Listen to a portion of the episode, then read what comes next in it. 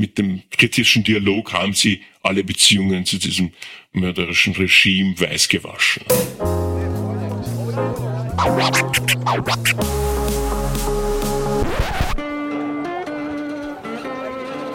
Liebe Hörerinnen und Hörer, herzlich willkommen im Zack Zack Nachtclub. Jeden Donnerstag ab 22 Uhr machen wir die Nacht zum Tag. Ungezwungen, persönlich und mit Open End. Schön, dass ihr heute dabei seid.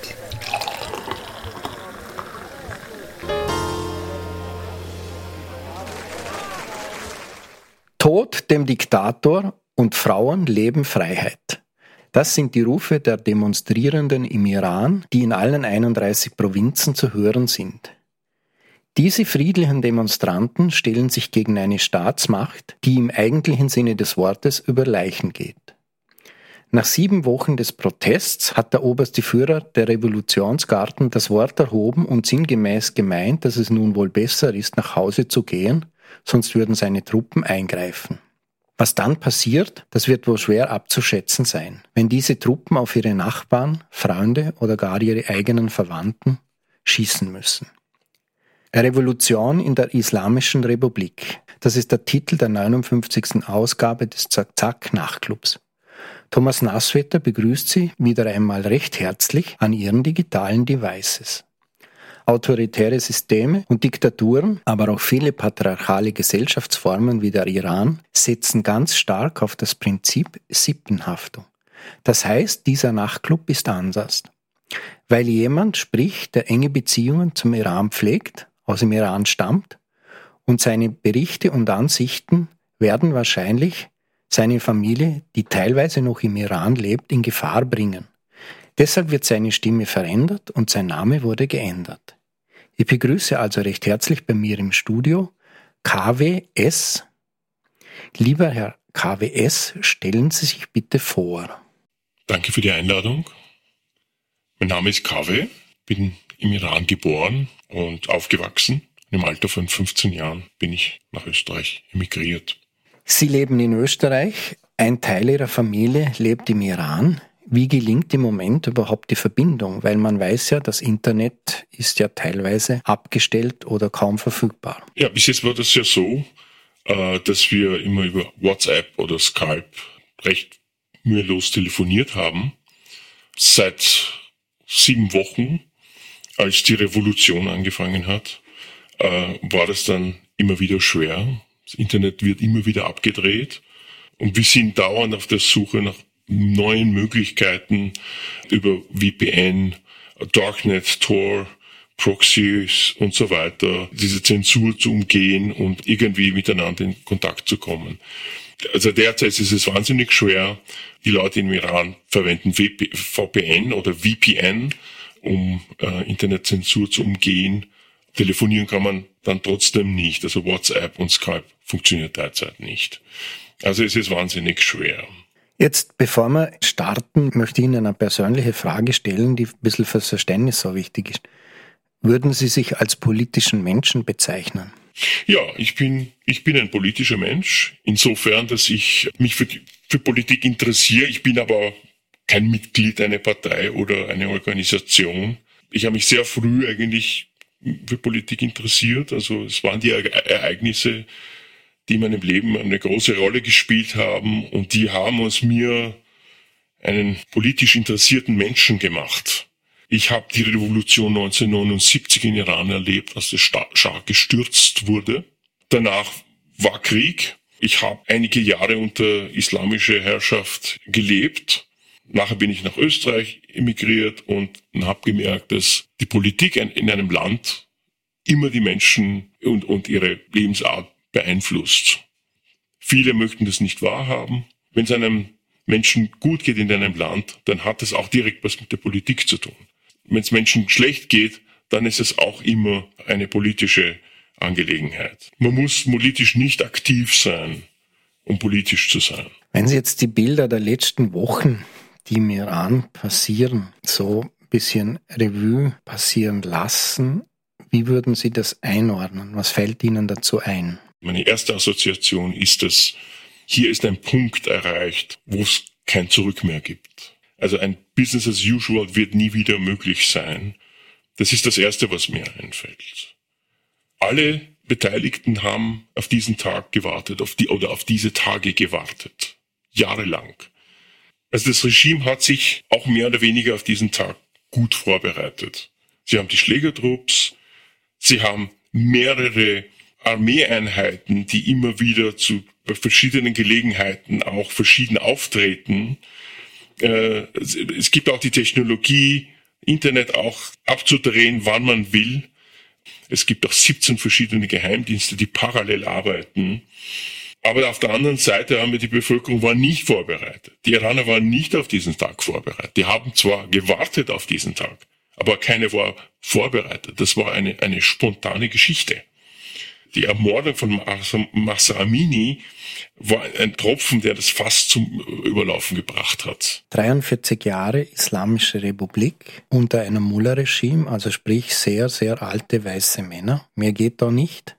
Was hat das eigentlich aus diesem Land gemacht? Sie haben ja ein bisschen den Vergleich. Sie haben quasi vor der Revolution gelebt und wie sieht es heute aus? Ja, also ich habe Jahre, also als Kind habe ich äh, unter Schah Regime gelebt, was ja auch natürlich keine Demokratie war. Das ist schon klar. Das Schah hatte eine, eine vernünftige Außenpolitik betrieben. Iran war ein Teil der Staatengemeinschaften. Es gab keine Feinde, nicht einmal Sowjetunion war ein Feind. Die Modernisierung ist vorangegangen. Bei aller Kritik. Es war ein, ein Land, das in die richtige Richtung gegangen ist. Das Problem war, dass, der Schah nicht verstanden hat, dass Modernisierung Hand in Hand gehen muss mit politischer Aufklärung und Freiheit, politischer Freiheit. Er hat wahrscheinlich gedacht, die Iraner sind noch nicht so weit. Da waren die Iraner ihm weit voraus, was das betrifft. Der größte Fehler, den der Schah gemacht hat, war, dass er gedacht hat, Klerus, also die Mullahs und die Islamisten werden ihn vor den Kommunisten schützen. Deswegen hatten sie freie Hand gehabt. Sie durften freie Reden halten. Sie durften ihre Bücher veröffentlichen. Die Linken, die Bürgernationalisten und alle anderen kritischen Stimmen wurden unterdrückt. Und das war sein größter Fehler. Was haben die Mullahs jetzt aus dem Land gemacht seit 1979? Ja. Also die Islamische Republik hat also in einem Land mit 2000 Jahre Hochkultur, und eines der reichsten Länder der Welt eine Ruine gemacht. Wenn, wenn wir jetzt heute den Iran anschauen, dann sehen wir nichts anderes als Armut, ein Land, das international isoliert ist, in unzähligen sinnlosen Kriege verwickelt und die Industrie und Landwirtschaft ist zerstört. Die Elite wurde des Landes verwiesen oder aus dem Land vertrieben und Tausende wurden ermordet in den letzten 43 Jahren.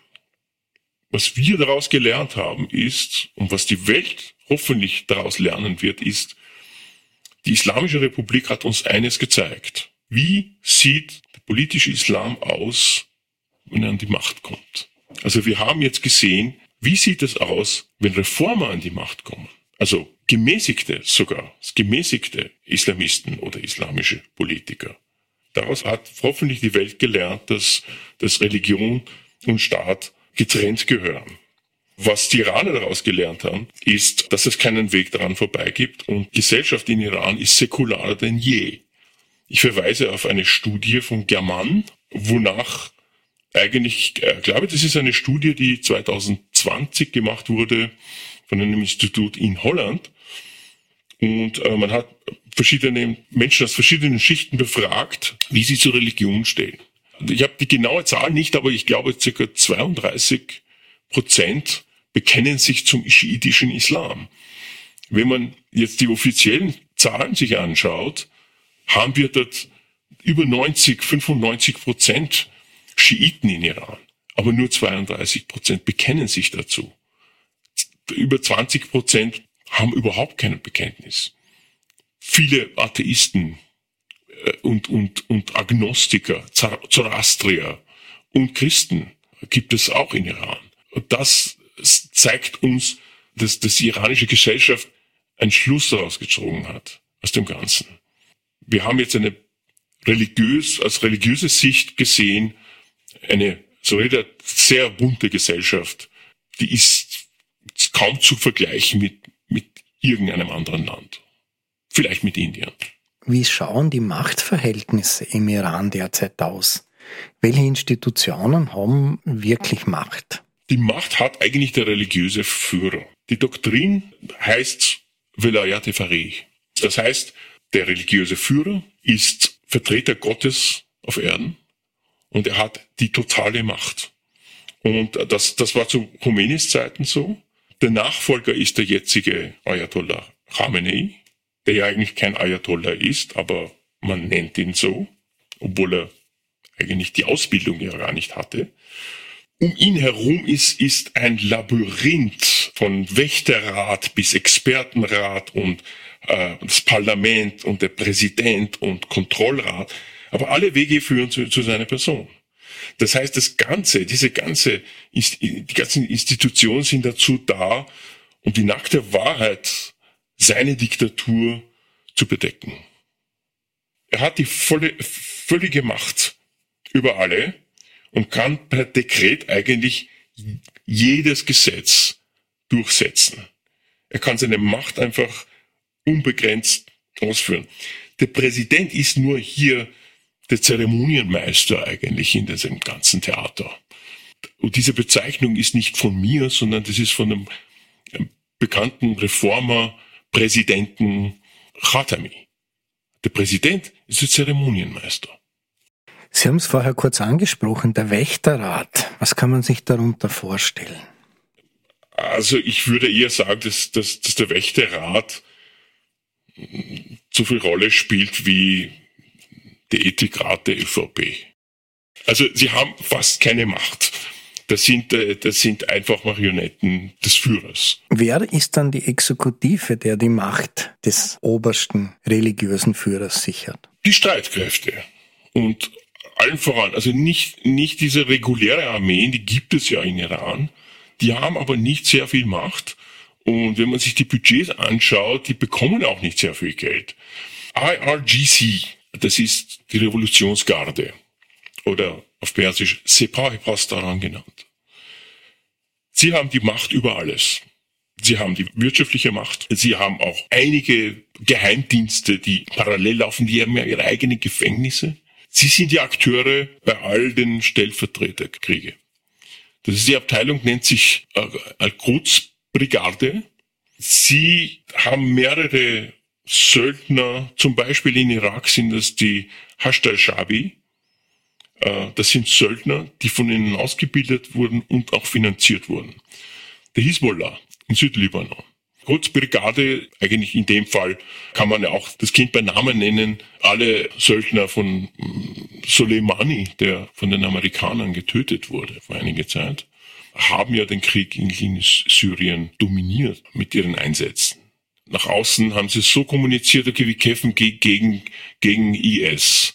Aber in Wirklichkeit waren sie dort einfach, um, den, den Assad zu unterstützen und zu erhalten. Es gibt ja dann immer wieder sogenannte Reformer, die dann auch sogar an die Macht gekommen sind, wie zum Beispiel Mohammed Khatami. Der ist ja gewählt worden. Dennoch sieht man von diesen angeblichen Reformern ganz wenig. Wo, worauf ist das zurückzuführen? Ein Teil der Akteure in der Islamischen Republik sind irgendwann einmal draufgekommen, dass sie vielleicht eine neue Erzählweise brauchen. Sie brauchen eine neue Rhetorik. Und diese Rolle haben dann einige dann übernommen, die sich dann Reformer genannt haben. Diese charmante Art hat ihnen sehr geholfen, mit den Europäern engere Kontakte zu pflegen. Und der Hatami war ja ein, das, das war der lächelnde Mullah, so hat man ihn auch genannt, war natürlich extrem charmant für, für viele Iraner, dass sie gesagt haben, endlich einmal einer, der anders ist. Aber in Wirklichkeit waren die alle, hatten die alle eine Mission, das Regime zu retten. Weil sie haben gemeint, ja, so können wir nicht weitermachen. Das war eigentlich irgendwie auch die Antwort auf die Politik von Außenminister Genscher. Der war der Erfinder des kritischen Dialogs.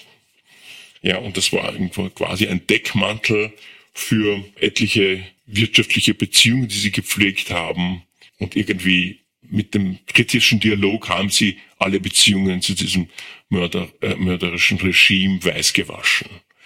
Das Gegenüber hat auch quasi ein, ein, ein freundlicheres Gesicht gezeigt, aber im Hintergrund haben trotzdem die Hardliner und allen voran der religiöse Führer Khamenei die Fäden gezogen. Ein paar Beispiele kann ich zum Beispiel nennen. Einer von den, von den bekanntesten Reformer war Montesquieu Mipur. Das ist der, eigentlich der, der ehemalige Gründer von Hisbollah in, äh, in Südlibanon. Der nächste ist vielleicht der Hajarian, der eigentlich der Gründer der, des Geheimdienstes in Iran war, in den 80er Jahren. Ja. Die nächste ist Musawi. Das ist der Widersacher von Ahmadinejad gewesen, der dann unter Hausarrest gestellt wurde. Und seine Frau. Der Rouhani, den wir als, auch als ein quasi Reformer kennen. Aber sehr interessant ist zu wissen, wer eigentlich Zwang Kopftuch und Zwang Hijab eingeführt hat in Iran. Das war der Musawi, seine Frau und der Rouhani. Die drei haben das Gesetz vorgeschlagen in den 80er Jahren.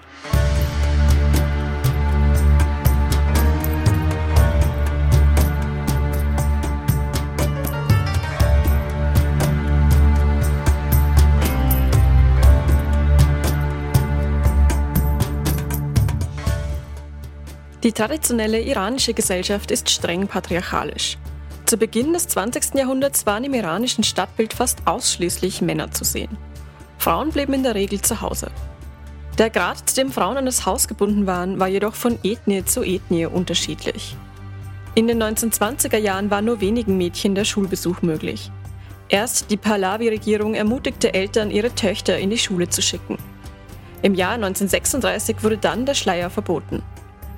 Mit der fortschreitenden Modernisierung fanden Frauen mehr und mehr Beschäftigung außer Haus, vor allem als Angestellte des Staates. In den 1960er Jahren wurde die Lage der Frauen im Rahmen der Weißen Revolution weiter verbessert. Sie erhielten 1963 das Wahlrecht, Abtreibung wurde erlaubt und für Scheidungsfragen wurden weltliche Gerichte zuständig gemacht. Nach der Islamischen Revolution wurden diese Reformen jedoch rückgängig gemacht. Seitdem bestimmen die Artikel 20 und 21 der Verfassung des Iran, dass Männer und Frauen unter Berücksichtigung islamischer Prinzipien gleichberechtigt sind. Während der Mann für die Ernährung der Familie verantwortlich ist, muss die Frau den Haushalt verrichten und ist ihrem Mann gegenüber zu Gehorsam verpflichtet. Ehemänner haben das Recht auf die sexuelle Verfügbarkeit der Ehefrauen und dürfen dies auch mit Gewalt durchsetzen. Auch allgemeine häusliche Gewalt des Ehemanns gegen die Frau ist weitgehend erlaubt. Frauen dürfen zudem nur mit Einwilligung des Mannes berufstätig sein, verreisen, ihre eigenen Eltern besuchen, einen Reisepass besitzen oder sich scheiden lassen. Schläge oder sexuelle Gewalt durch den Mann sind dabei ausdrücklich kein Scheidungsgrund. Umgekehrt kann der Mann seine Frau jedoch jederzeit verstoßen. Vor Gericht gelten Aussagen einer Frau nur halb so viel wie jene eines Mannes. Und für die Verletzung oder den Tod einer Frau wird im sogenannten Vergeltungsrecht nur die Hälfte des sogenannten Blutgeldes fällig. Für außerehelichen Geschlechtsverkehr sieht das iranische Recht die Todesstrafe vor, was vor allem Opfer von Vergewaltigungen in eine prekäre Lage bringt. Männern hingegen sind die Polygamie und die Zeitehe erlaubt. Nach der Islamischen Revolution gelang es trotz alledem nicht mehr, Frauen aus der Öffentlichkeit zu verbannen. Denn sie hatten die Islamische Revolution unterstützt und wurden im Iran-Irak-Krieg als Arbeitskräfte benötigt. Als Nebeneffekt der strengen öffentlichen Sitten der Islamischen Republik gilt, dass konservative Eltern keinen Grund mehr haben, ihren Töchtern Schule und Studium zu verwehren. Das Bildungsniveau der iranischen Frauen ist deswegen heute höher als je zuvor sodass Frauen im Iran in fast allen Berufen bis hin zum Autorennsport und Hochschulamt an den Universitäten zu finden sind.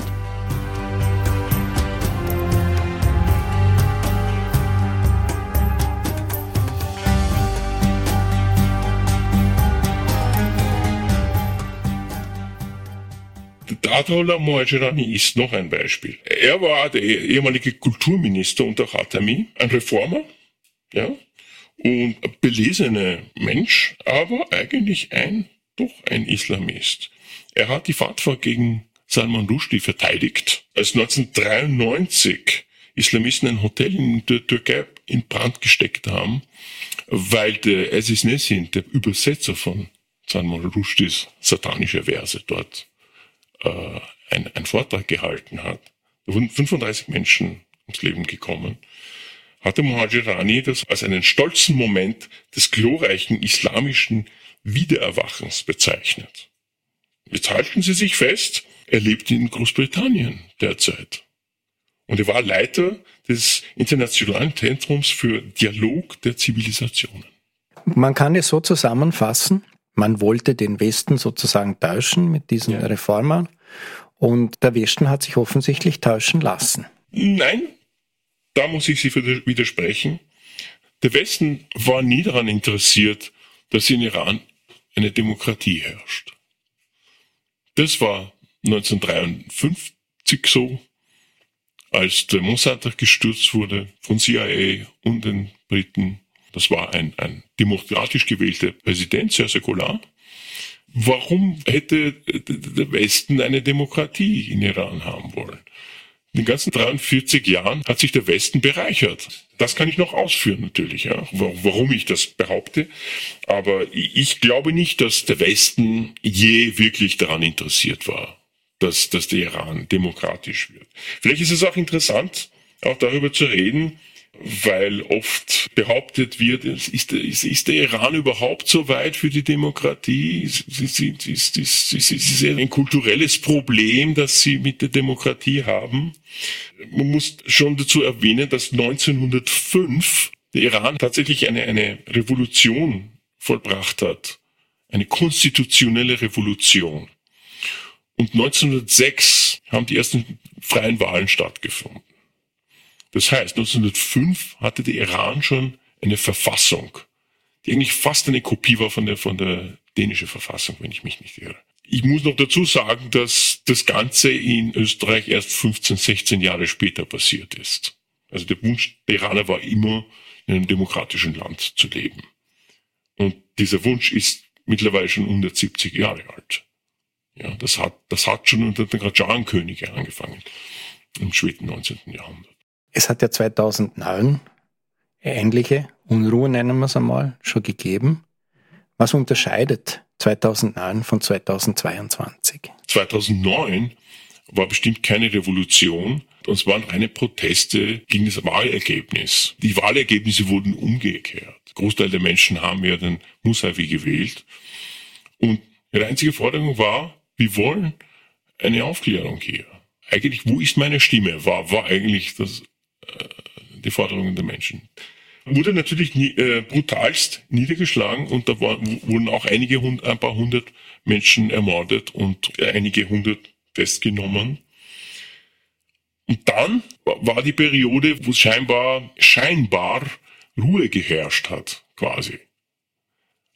Dann 2017 hat es wieder begonnen, gab es Unruhen, 2019, 2020 und so weiter kleinere Pro Proteste oder größere Proteste. Also 2019 waren war eher größere Proteste, wo, wo, wo das Regime das Internet abgedreht hat und innerhalb von drei Tagen 1500 Menschen ermordet hat. Davon hat man in den internationalen Nachrichten wenig gehört. Das ist genau auch der Unterschied. Was heute in Iran passiert, passiert nicht mehr hinter, hinter den Mauern des Regimes, sondern alle schauen hin. Was ist jetzt der große Unterschied eigentlich 2009, 2017, 2019 äh, mit dem, was heute passiert? Was heute passiert, ist eine Revolution. Per Definition. Es sind keine Proteste mehr. Und das haben die meisten Menschen, die auch auf der Straße sind, selbst erkannt. Das ist eine Revolution. Warum? Äh, 2009 waren hauptsächlich Menschen aus der Mittelschicht, Intellektuelle beteiligt. 2019 waren es eher Menschen aus der Unterschicht. Das war, wir können uns erinnern daran, das war die Benzinpreiserhöhung. Und viele haben gesagt, sie können sich das Leben nicht leisten, wenn Diesel und Benzin doppelt so viel kostet, plötzlich. Jetzt haben wir so einen Querschnitt der Gesellschaft auf der Straße. Das heißt, es sind Ärzte genauso auf der Straße wie Obdachlose, wie Schüler, Studenten, Schülerinnen und Studentinnen, muss man hier wirklich betonen auch. Ja. Ich möchte es nicht einfach so, so weil es in allem Munde ist, das Gendern, sondern das hat einen Grund. warum ich das Schülerinnen und, und, und Studentinnen sagen, weil, weil, wie Sie vorher gesagt haben, sind Sie ganz vorne dabei. Also wir haben einen Querschnitt der Gesellschaft, die jetzt auf der Straße ist. Und zwar nicht in den Großstädten, sondern in jedem kleinen Dorf. Wir müssen uns auch bewusst machen, dass der Iran eine multiethnische, multilinguale Gesellschaft ist. Und das ist, das ist iranische Normalität. Dass man auf jemanden trifft auf der Straße, der Persisch nicht als Muttersprache hat. Persisch ist die gemeinsame Sprache der Iraner. Zehn Prozent sind Kurden, die haben Kurdisch als Muttersprache. 25 Prozent sind Azeri, die haben eine völlig andere Sprache als Muttersprache. Dann haben wir in Belutschistan, die, wir haben die Luren in, im, im Norden von Iran. Wir haben mehrere Sprachen. In, in der iranischen Geschichte gab es kein einziges Mal oder selten kann man ethnische Konflikte irgendwie finden. Das ist auch der, der, der springende Punkt, dass alle zusammen gegen dieses Regime kämpfen. Das ist kein, keine kurdische Angelegenheit. Wir wissen, Mahsa Amini, oder genauer gesagt, Gina Amini, weil Gina war ihr, ihr kurdischer Name, der auch verboten ist übrigens. Ne? Gina Amini war eine Kurdin. Die Proteste haben in, in ihrer Heimatstadt Zakhes angefangen. Kurz darauf haben, haben die Iraner dagegen protestiert. Und dann auf einmal die Aseris im, im Osten von Iran, 2000 Kilometer weit weg, wo eigentlich keine Kurden sind, haben dagegen protestiert. Das ist, wir sehen da eine Solidarität, die und eine, ein Zusammenhalt, der noch nie da war in der Geschichte. Und eine Solidarität zwischen den Bevölkerungsschichten. Also, das sind nicht so einige Intellektuelle, die jetzt und, und nur Studenten und, und nur Arbeiter, sondern wir haben wirklich einen Querschnitt der Gesellschaft auf der Straße. Oder als eigentlich nicht, nicht jeder ist auf der Straße. Das muss man auch dazu sagen. Leute, die nicht auf der Straße sind, sind keine Befürworter des Regimes. Eines muss ich jetzt auch dazu sagen, dass der Westen oder, oder die westlichen Medien haben den Iran nicht so, nie so dargestellt, wie er wirklich war. Und es war immer, immer dasselbe Bild, ja. Immer eine Menge von Menschen, die gegen, gegen die Amerikaner skandiert haben. Und wie kommt es, dass dann auf einmal zwei Millionen Iraner dann in Amerika leben, wenn, wenn die Masse der, der, der gegen Amerikaner und gegen Israel sind? Das heißt, das war einfach kein präzises Bild. Die, die westlichen Medien haben sich auch leicht getan, indem sie immer äh, ein Narrativ des Regimes einfach wiedergegeben haben in Europa. Und jetzt sind alle plötzlich überrascht. Wie kann das sein, dass Frauen ihre Kopftücher abnehmen und sie anzünden? Wie kann es sein, dass sie sagen, wir wollen keine islamische Republik mehr? Alle sind plötzlich überrascht. Ich bin nicht überrascht. Wofür kämpfen diese Leute? Es gibt vielleicht keine bessere Möglichkeit, den Leuten zu erklären, wofür oder weswegen kämpfen die Menschen oder wogegen kämpfen die Menschen auf der Straße. Ein iranischer Singer-Songwriter hat ein Lied geschrieben. Und zwar der Text sind Tweets, äh, was seine Fans ihm geschickt haben. Und er hat aus diesen Tweets ein Lied gemacht, also einen, einen Song geschrieben, der jetzt natürlich weltweit gespielt wird. Äh, ich glaube, letzten Samstag hat Coldplay ganz spontan bei einem Konzert vor 100.000 Leuten in, in Buenos Aires das Lied performt mit einer persischen Schauspielerin namens Golshifte Farahani. Das Lied heißt Baroye und Baroye ist, kann man übersetzen, wofür oder auch weswegen. Dieses Lied kann, kann eigentlich am besten darstellen, was die Jugend eigentlich will. برای توی کوچه رخصیدن برای ترسیدن به وقت بوسیدن برای خواهرم خواهرت خواهرامون برای تغییر مغزها که پوسیدن برای شرمندگی برای بی پولی برای حسرت یک زندگی معمولی برای کودک زبال گرد و آرزوهاش برای این اقتصاد دستوری برای این هوای آلوده برای ولی و درختای فرسوده برای پیروز و احتمال انقرازش برای سگهای بیگناه ممنوعه برای گریه های بیوقفه برای تصویر تکرار این لحظه برای چهره ای که میخنده برای دانش آموزا برای آینده برای این بهشت اجباری.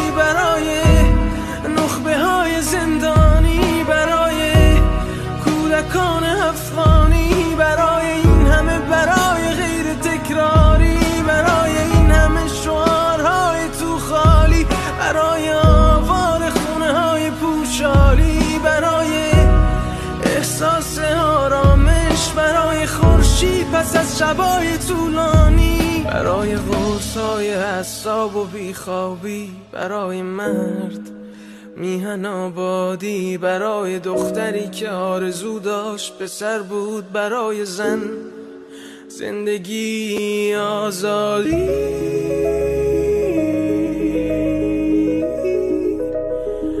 برای آزادی.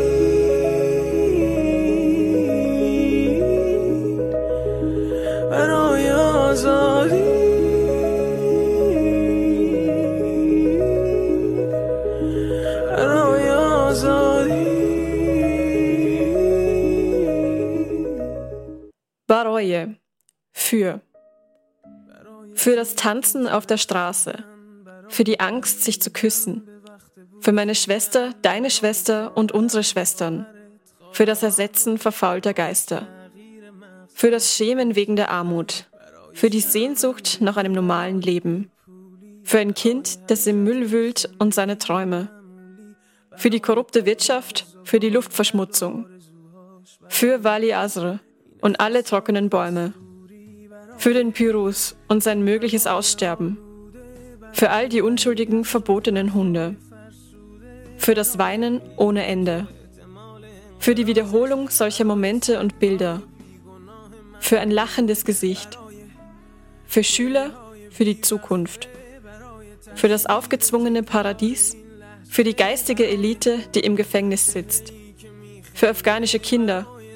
Für das wiederholende Wegen. Für alle leeren Parolen. Für den Schutt der billig gebauten Häuser. Für den Seelenfrieden. Für die Sonne nach langen Nächten.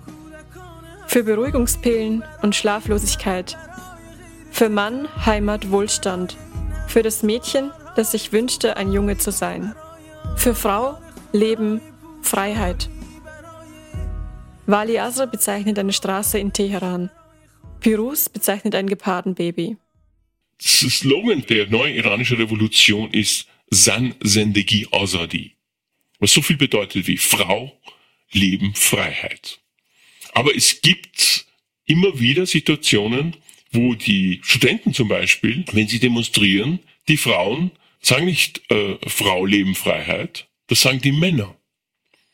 Die Frauen antworten Mann, Heimat, Wohlstand. Das ist etwas, was, was es noch nie in einer feministischen Bewegung gegeben hat. Ich glaube, Zizek hat das sehr schön formuliert und hat gemeint, die Feministen müssen euch jetzt folgen. Weil es ist eine Art des Feminismus, wo die Männer nicht ausgeschlossen werden.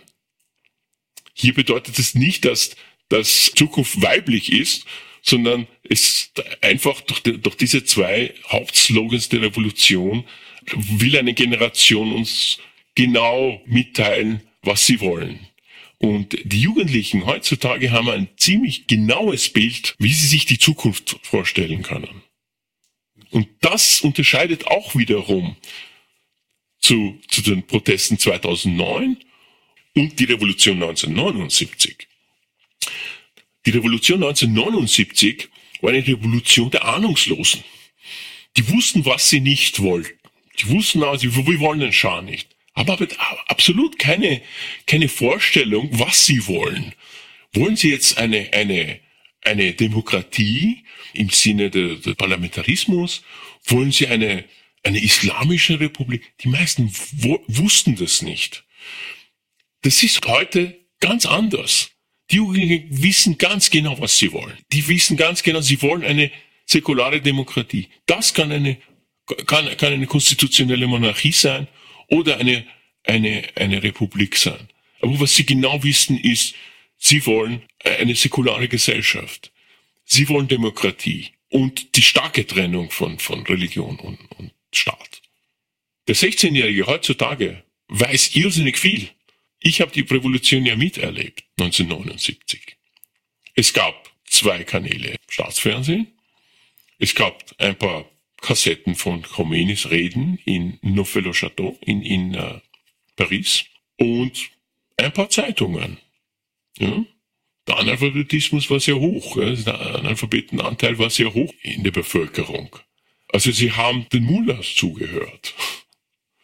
Und, und die haben in einer Sprache gesprochen, die bald von den Analphabeten auch sehr gut verstanden wurde. Heute sieht es ganz anders aus. Der Iran hat eine hohe Akademikeranteil. Und zwar 60 zu 40. 60 Prozent der Akademiker, äh, äh Akademikerinnen sind Frauen und 40 sind Männer. Ja. Das ist, glaube ich, auch ein ganz wichtiger Punkt. Das spielt eine große Rolle. Und Internet. Leute können sich innerhalb weniger Sekunden eigentlich informieren, was in der Welt da draußen geschieht und was im Iran geschieht.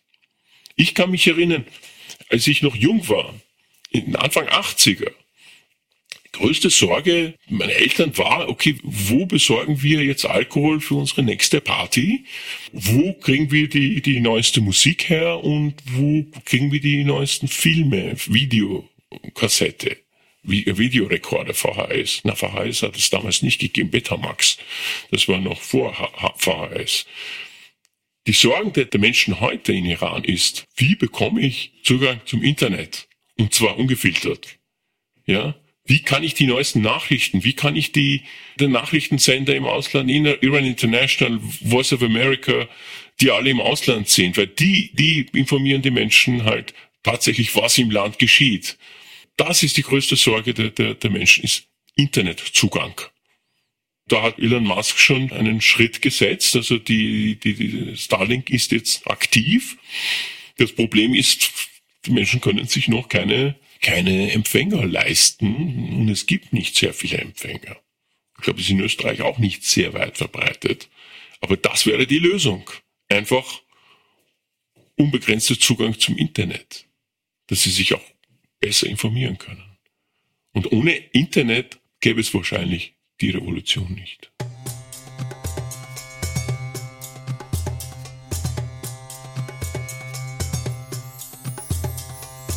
In den letzten 43 Jahren sind alle Reformwege versucht worden und keiner hat ein Ergebnis gezeigt. Deshalb muss ein Regimewechsel erfolgen.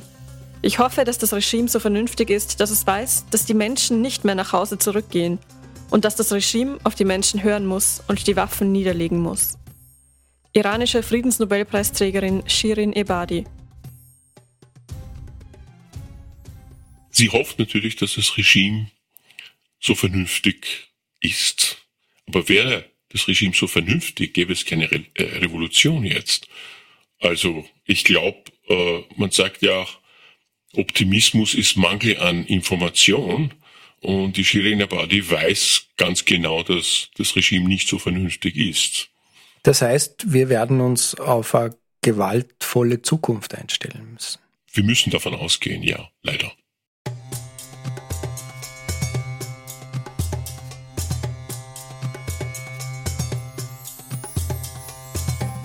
Die islamische Regierung ist die Regierung des göttlichen Rechts und ihre Gesetze können weder gewechselt noch geändert noch angefochten werden. Ruhollah Musavi Khomeini, im Westen bekannt als Ayatollah Khomeini, in seiner Schrift Enthüllung der Geheimnisse aus dem Jahr 1943. Khomeini hatte ein, ein, ein totalitäres Regime im Kopf. Nun, es ist ihm nicht gelungen. Der Iran ist kein totalitäres Regime. Es ist nicht Nordkorea. Das, aber nicht deshalb, weil, weil eigentlich die, äh, die Doktrin Velaya Tefari eigentlich es nicht so vorgesehen hat, sondern sie haben es einfach nicht geschafft. Und da muss man auch zurückgehen und eben einem Land äh, wo es, wo eine, bereits eine, eine konstitutionelle Revolution 80, äh, 90 Jahre davor passiert ist und sehr viel, die Frauen so viel Freiheiten hatten. Zur Schwarzheit meine ich jetzt einmal. Zumindest zivile Freiheiten. Kann man das nicht mehr so leicht rückgängig machen. Also der Widerstand war so groß, dass, dass sie gerade noch ein halbtotalitäres Regime daraus gemacht haben. Ich bin ja dort aufgewachsen. Ich war, ich bin dort in die Schule gegangen. Äh, und ich weiß ganz genau, dass das, was so selbstverständlich war für mich als ein Zwölfjähriger, äh, was sagt man in der Schule und was sagt man nicht in der Schule. Ja, man sagt nicht seine Meinung einfach so. Ja, wir waren uns einfach den, den Konsequenzen sehr bewusst.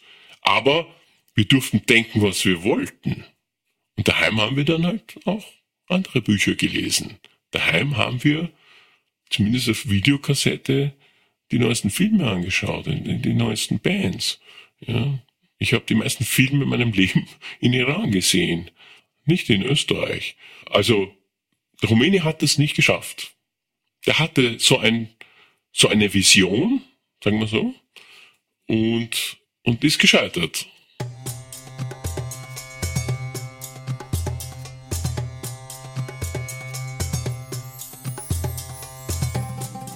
Ich will sie nicht Prostituierte nennen, denn was eine Prostituierte macht, betrifft nur sie selbst. Doch was diese Frauen tun, betrifft die ganze Gesellschaft. Ali Khamenei, derzeitiger Revolutionsführer im Jahr 1980, als Antwort auf die Proteste, die auf die von Khomeini eingeführte Kleiderordnung folgten. Also das, was er über Frauen jetzt gerade gesagt hat, kann man über, über die Mullahs auch behaupten. Ja, das, was die Prostituierte macht, betrifft nur sie und den Freier. Aber was der Mullah macht, betrifft die ganze Gesellschaft, nämlich Gesellschaft zu vergiften mit Hass und, und irre zu führen. Wenn man einen Mullah fragt, ja, okay, sie wollen, sie sind für, für Sitten und für, für mehr Moral in der Gesellschaft. Wie stellen Sie sich das vor? Gut, die Frau ist verhüllt. Okay, wir akzeptieren das einmal. Ja? Nehmen wir an, alle Frauen sind verhüllt. Wie schaut's weiter aus mit den Frauen? Dürfen Männer Neunjährige heiraten? Seine Meinung nach? Die Antwort ist jawohl. Kann ich. Kann ich machen. Das ist, das ist, das ist die Moral, was Sie sich vorstellen. So stellen Sie sich die Gesellschaft vor, in der die Frauen zwar verhüllt sind, in die in eine Ehe kommen und die Ehe kann vollzogen werden. Ja? Das akzeptiert natürlich eine Gesellschaft nicht, die so weit ist, wo 60 Prozent der Akademiker Frauen sind. Das ist nicht möglich. Das ist nicht mehr möglich. Ich glaube auch, dass der, dass der religiöse Führer auch in seine eigene Blase irgendwie lebt und nicht weiß, wie die Welt da draußen ausschaut. Er wird, glaube ich, nicht sehr gut informiert über die Welt da draußen.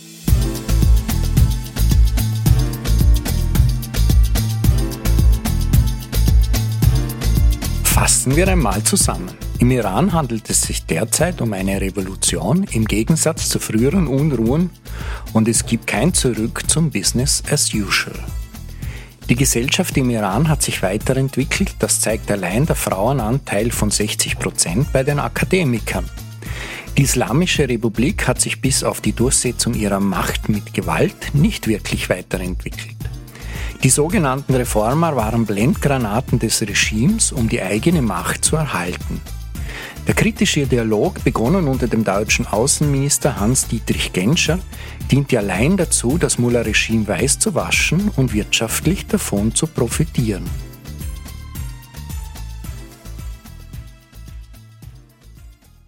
Wie wird es im Iran Ihrer Meinung nach jetzt weitergehen? Punkt eins, es, es wird weitergehen. Punkt eins, das ist schon klar. Ich bin nicht eben so optimistisch, dass ich sage, okay, sie werden irgendwann einmal so vernünftig sein und nachgeben. Und das Problem ist, sie können ja auch nicht nachgeben. Es gibt kein Land, das sie aufnimmt. Sie können nicht fliehen. Und sie wissen ganz genau, wie wütend eigentlich die Masse ist. Eine junge Frau hat, hat ihren Vater verloren und hat am Grab ein Selfie-Video aufgenommen und hat gesagt, unsere Wut ist stärker als eure Macht. Und es wird einfach so weitergehen. Die Leute werden weiter protestieren. Mal mehr, mal weniger. Es wird Tage geben, wo es dann weniger Proteste gibt. Und dann gibt es Tage wie zum Beispiel am 40. Todestag von Massa Amini, wo Zehntausende zu ihrem Grab gebildet sind. Und 100.000 Iraner haben sich in Berlin getroffen. Natürlich, wie es weitergeht, hängt natürlich von vielen, vielen anderen Faktoren ab. Ein Faktor ist ein, ein beschleunigender Faktor. Es passiert irgendetwas und dann auf einmal wird der Prozess dadurch beschleunigt, sozusagen. Und das hängt sehr viel vom Ausland ab. Und das ist ein, ein wichtiger Faktor, was, wie die Europäer jetzt reagieren. Und ich habe irgendwie das Gefühl, dass sie eingesehen haben, dass es sich nicht mehr auszahlt, mit dem Regime jetzt weiter Punkt eins zu verhandeln. Es zahlt sich nicht mehr aus. Ich schätze, dass äh, der, der Chefverhandler Rob Malley in Amerika wird bald abgesetzt, weil er einfach ein Ergebnis zu jedem Preis haben wollte bei den Atomverhandlungen. Jetzt stehen die Europäer vor dem Problem, wir können schon weiter verhandeln, aber wir wissen jetzt nicht mit wem, wir wissen auch nicht, ob es den noch gibt. Selbst wenn wir, wenn wir zu einem Ergebnis kommen, wir wissen nicht, ob es den noch, noch, noch in drei Monaten gibt oder nicht. Wir wissen nicht, ob das Regime noch weiter bleibt. Es hängt natürlich sehr, sehr von vielen, vielen Faktoren ab, aber es ist, eines ist klar, Iran wird nicht mehr das Land sein wie vor sieben Wochen. Der Iran wird nicht dasselbe Land sein wie vorher. Wir haben ein einen Punkt erreicht, the point of no return. Das heißt, das Mullah-Regime wird fallen in Ihren Augen. Kann man da eine zeitliche Aussage treffen? Zwei Monate, fünf Jahre? Darf man nicht. Darf man nicht. Wenn, wenn, wir uns einen, einen, einen, Zeitpunkt irgendwie vor Augen führen, sagen wir so, okay, bis, bis halt bis Dezember oder na, vielleicht bis äh, 2024 es ändert nichts an, an dem Prozess. Das heißt, wir können uns nur selbst täuschen oder enttäuschen, indem wir jetzt einen Zeitpunkt setzen, weil niemand eigentlich weiß, was demnächst passiert. Es war auch von vielen Analysten ein großer Fehler, dass sie gesagt haben, ja, Russland wird in drei Tagen äh, Kiew einnehmen. Jetzt haben wir schon neun oder zehn Monate, ja, und die Russen sind sehr weit weg von Kiew. Und dasselbe ist auch mit, mit, mit, mit dem Iran. Eines ist klar, die Jugend, die neue Generation, aber auch die alte Generation hat ein, ein klares Bild von, von der Zukunft. Und sie setzen alles dran. Sie haben keine Angst mehr. Sie haben auch nichts mehr zu verlieren. Sie kämpfen für Freiheit, für ihre Freiheit. Liebe Hörerinnen und Hörer, Thomas Nasswetter bedankt sich recht herzlich fürs Zuhören. Wenn es Ihnen gefallen hat, es gibt viele Nachclubs zum Nachhören, wenn es Ihnen besonders gefallen hat, wir freuen uns über Ihren digitalen Beitrag in Form einer Kritik auf Apple oder Spotify und wenn es Ihnen noch besser gefallen hat, freuen wir uns noch mehr über Ihren finanziellen Beitrag, den wir als unabhängiges Medium benötigen. Ich möchte mich an dieser Stelle sehr herzlich beim Herrn KWS bedanken fürs Kommen, für die tollen Einblicke, die er uns geboten hat, auch die persönlichen Dinge, die hier gefallen sind. Gesprochen hat Stefanie Marek. Ich wünsche Ihnen eine gute Nacht, machen Sie es gut und bleiben Sie uns gewogen.